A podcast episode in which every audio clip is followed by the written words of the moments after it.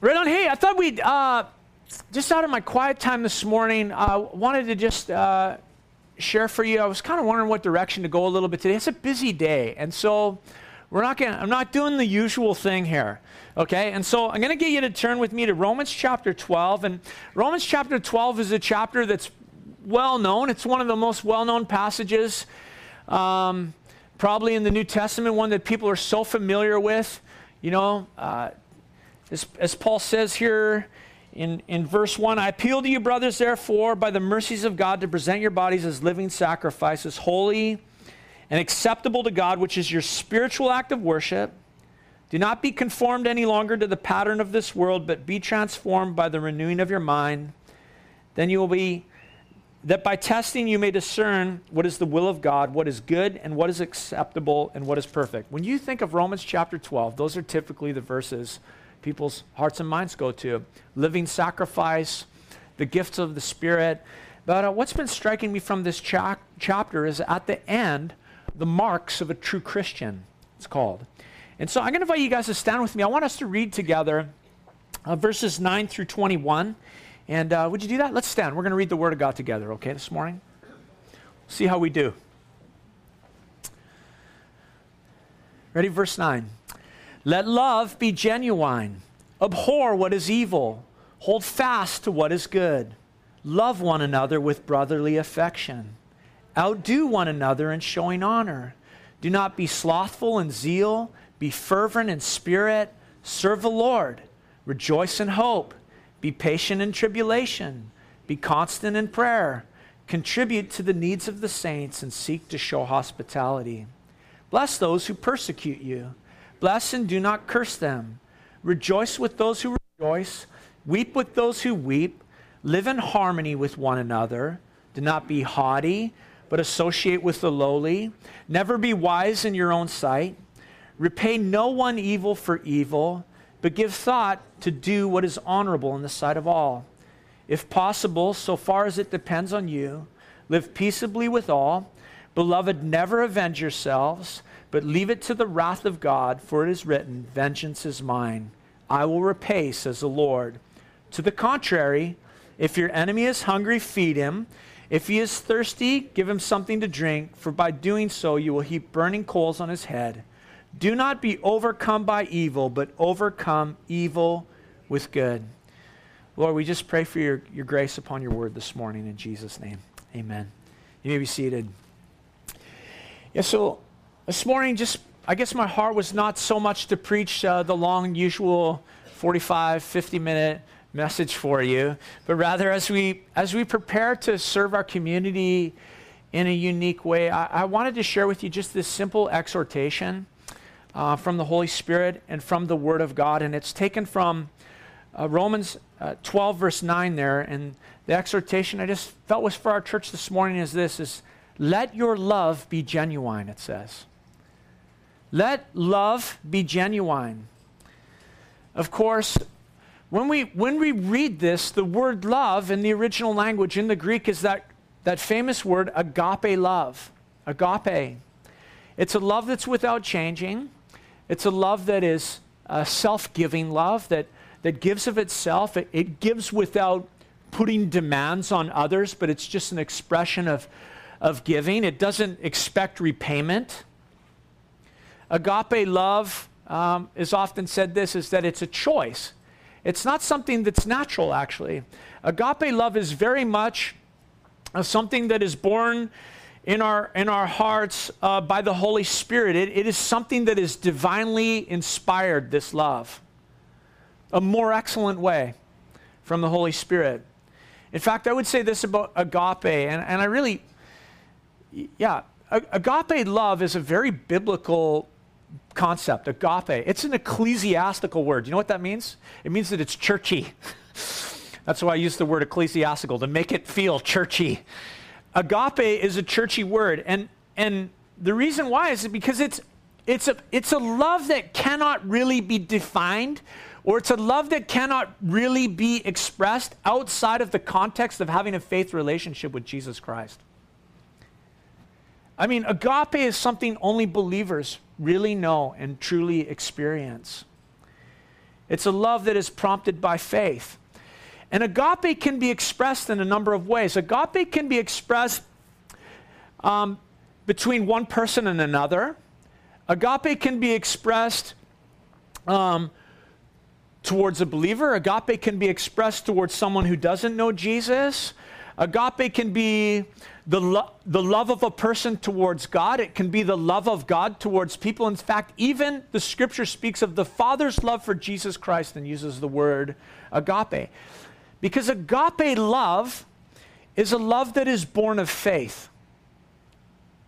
And so when we exercise love towards those in the body of Christ, or for that matter, towards those in general who aren't a part of the family of God, Agape is not something that is born of impulse or born of feelings. It doesn't always, I don't know, run with natural inclinations. It's not based on emotions. It's emotional, but it's not based on emotions. It's a love that that seeks welfare of others, that seeks the welfare of all. And it and, and Paul says elsewhere, actually in, in Romans chapter 13, as he speaks of loving, loving your neighbor as yourself, it's, it's a love that uh, seeks the opportunity to do good to all as God gives opportunity. And so, love is, agape love is, you know, maybe defined as sacrificial, as, as giving, as an absorbing love. It's a love that really has little to do with emotion and a lot to do with self denial uh, self denial for the sake of someone else. And it's, an, it's intelligent, it involves your will, it's a decision, agape love. And it's genuine. It's genuine. Paul says, let love be genuine. You know, there was an Italian sculptor by the name of uh, Alceo Dossena who sculpted much in the early part of last century, bef- after World War I, actually. He became, uh, for about 10 years, he would sculpt these um, replications of Renaissance works of art. And so what he would do is this is he would sculpt it and then he would sell it to an art dealer for typically about 200 bucks a piece.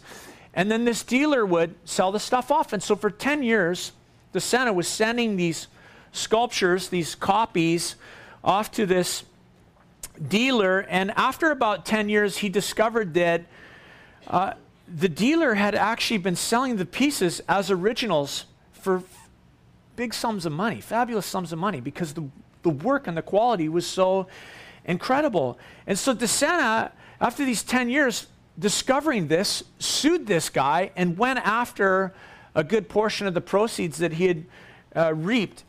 And the result was this it was big news back in those days.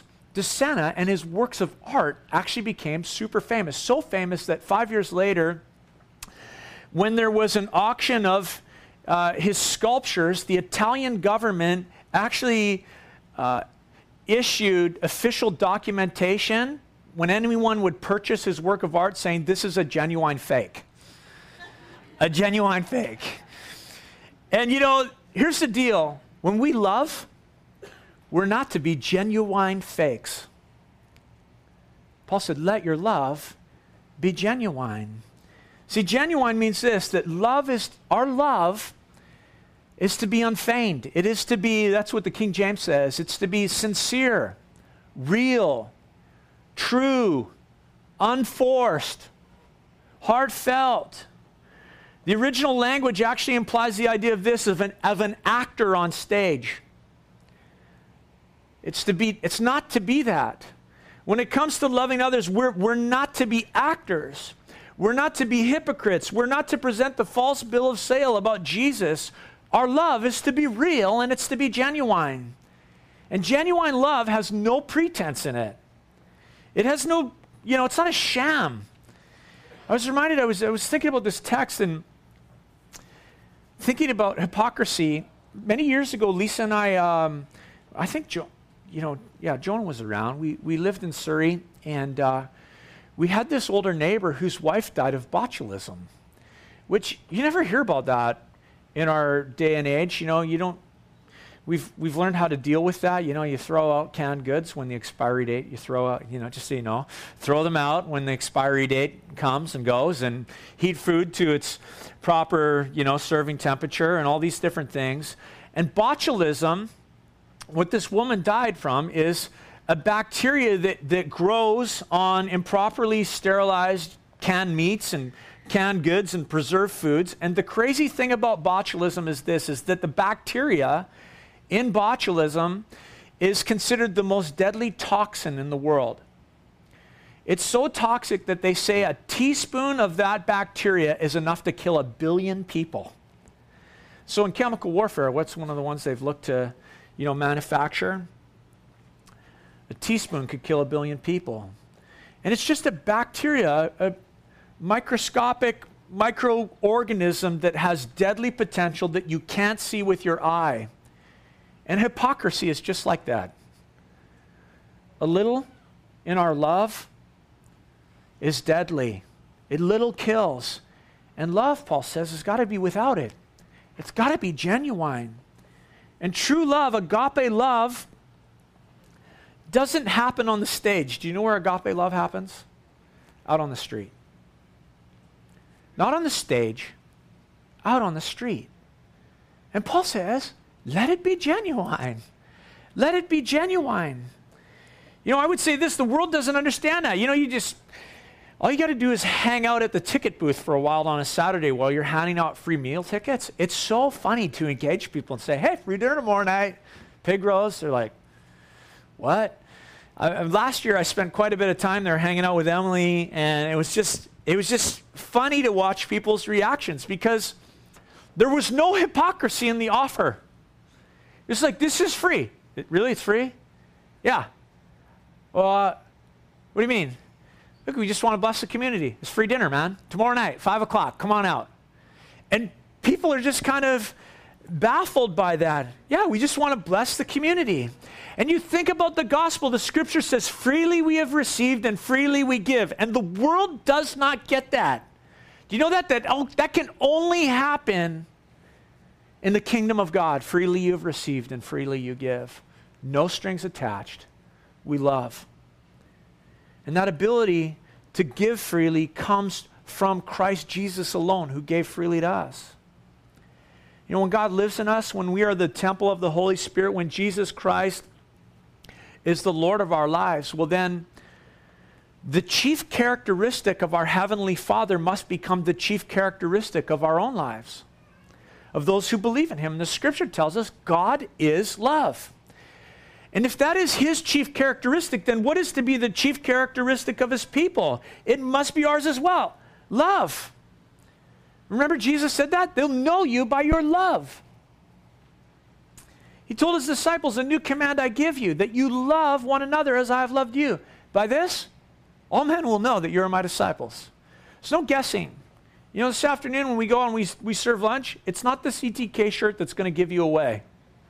It's going to be the love of Jesus coming off our lives that we don't even see, but people see as we smile and, and share with them. God is love. You think about that. How do you define that? You can't define that. God is love.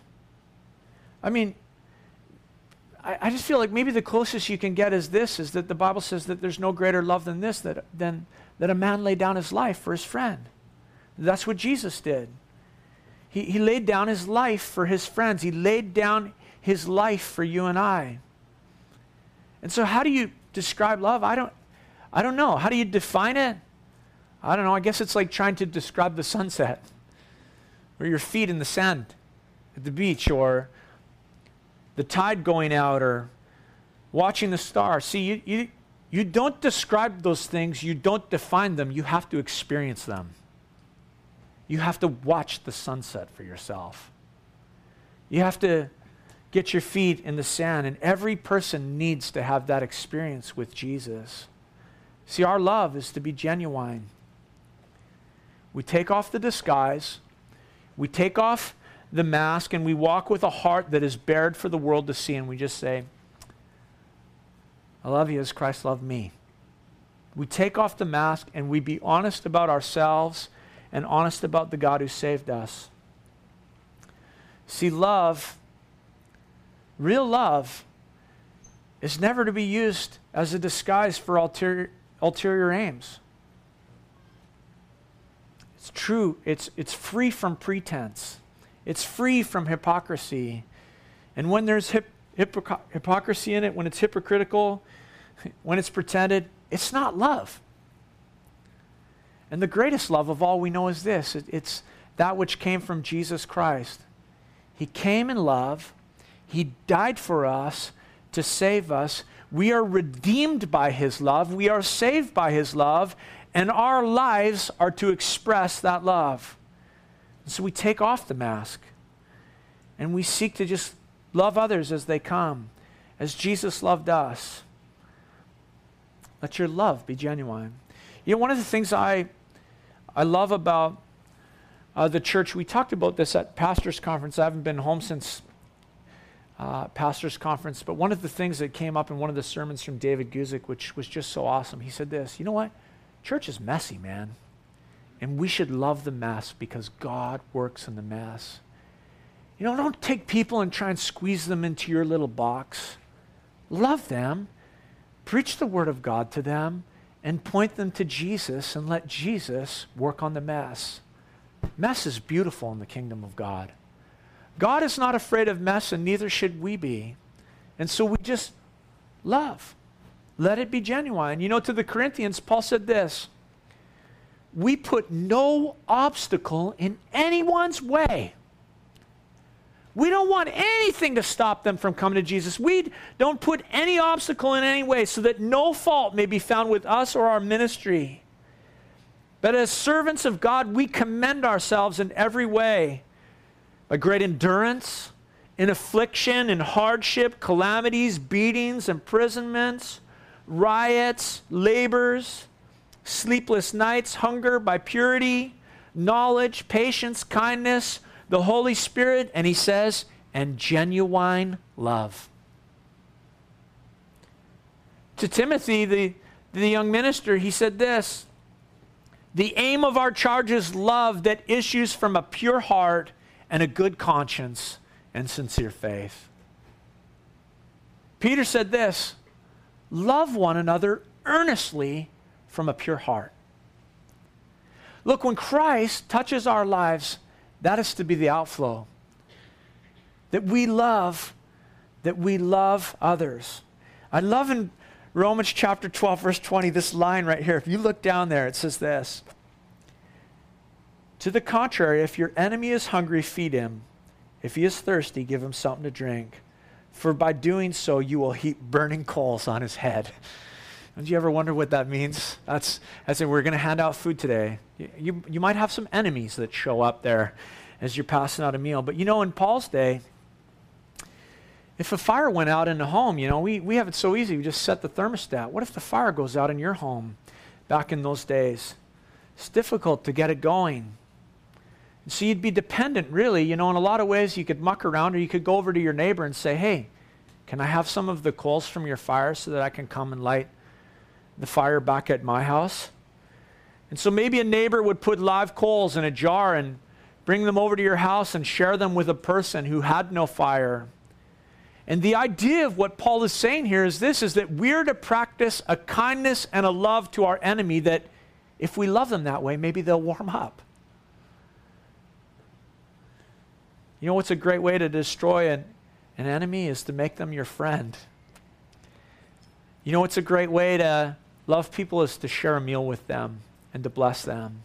And so today, look at here's the goal. It's this simple. Smile on our face, genuine love for people because of what Jesus Christ has done in our lives. Just love them. Talk to them, hang out, bless them, listen to them, give them a cup of water and a pulled pork sandwich in the name of Jesus. Amen? Amen. I'm going to invite you to stand with me. I'm going to invite Becca to come and the worship team. And we're going to just take a few minutes to, uh, to worship. We don't have to rush off here. And, uh, and so, what uh, I'd like to just do is have a couple prayer teams available. Tammy, Stephen, could I ask you guys to hang at the back? And, and uh, Andy and Bronwyn, would you hang out? And they'll just be at the back here. If you like prayer this morning, uh, you can go see one of those couples and uh, they will pray with you. And we just want to take a few minutes to worship Jesus. And uh, what I'd encourage you is just invite the Lord to fill your heart with his love, to fill your heart with his grace, to prepare you to serve people. It's work serving people. But you ask God to fill you so that you can be poured out. And uh, we're going to worship. And so let's pray. Father, we thank you. Thank you just for the exhortation of your word. We pray, God, that we would be genuine in our love for people today and in our love for you. And we ask it in your name, Jesus. Amen.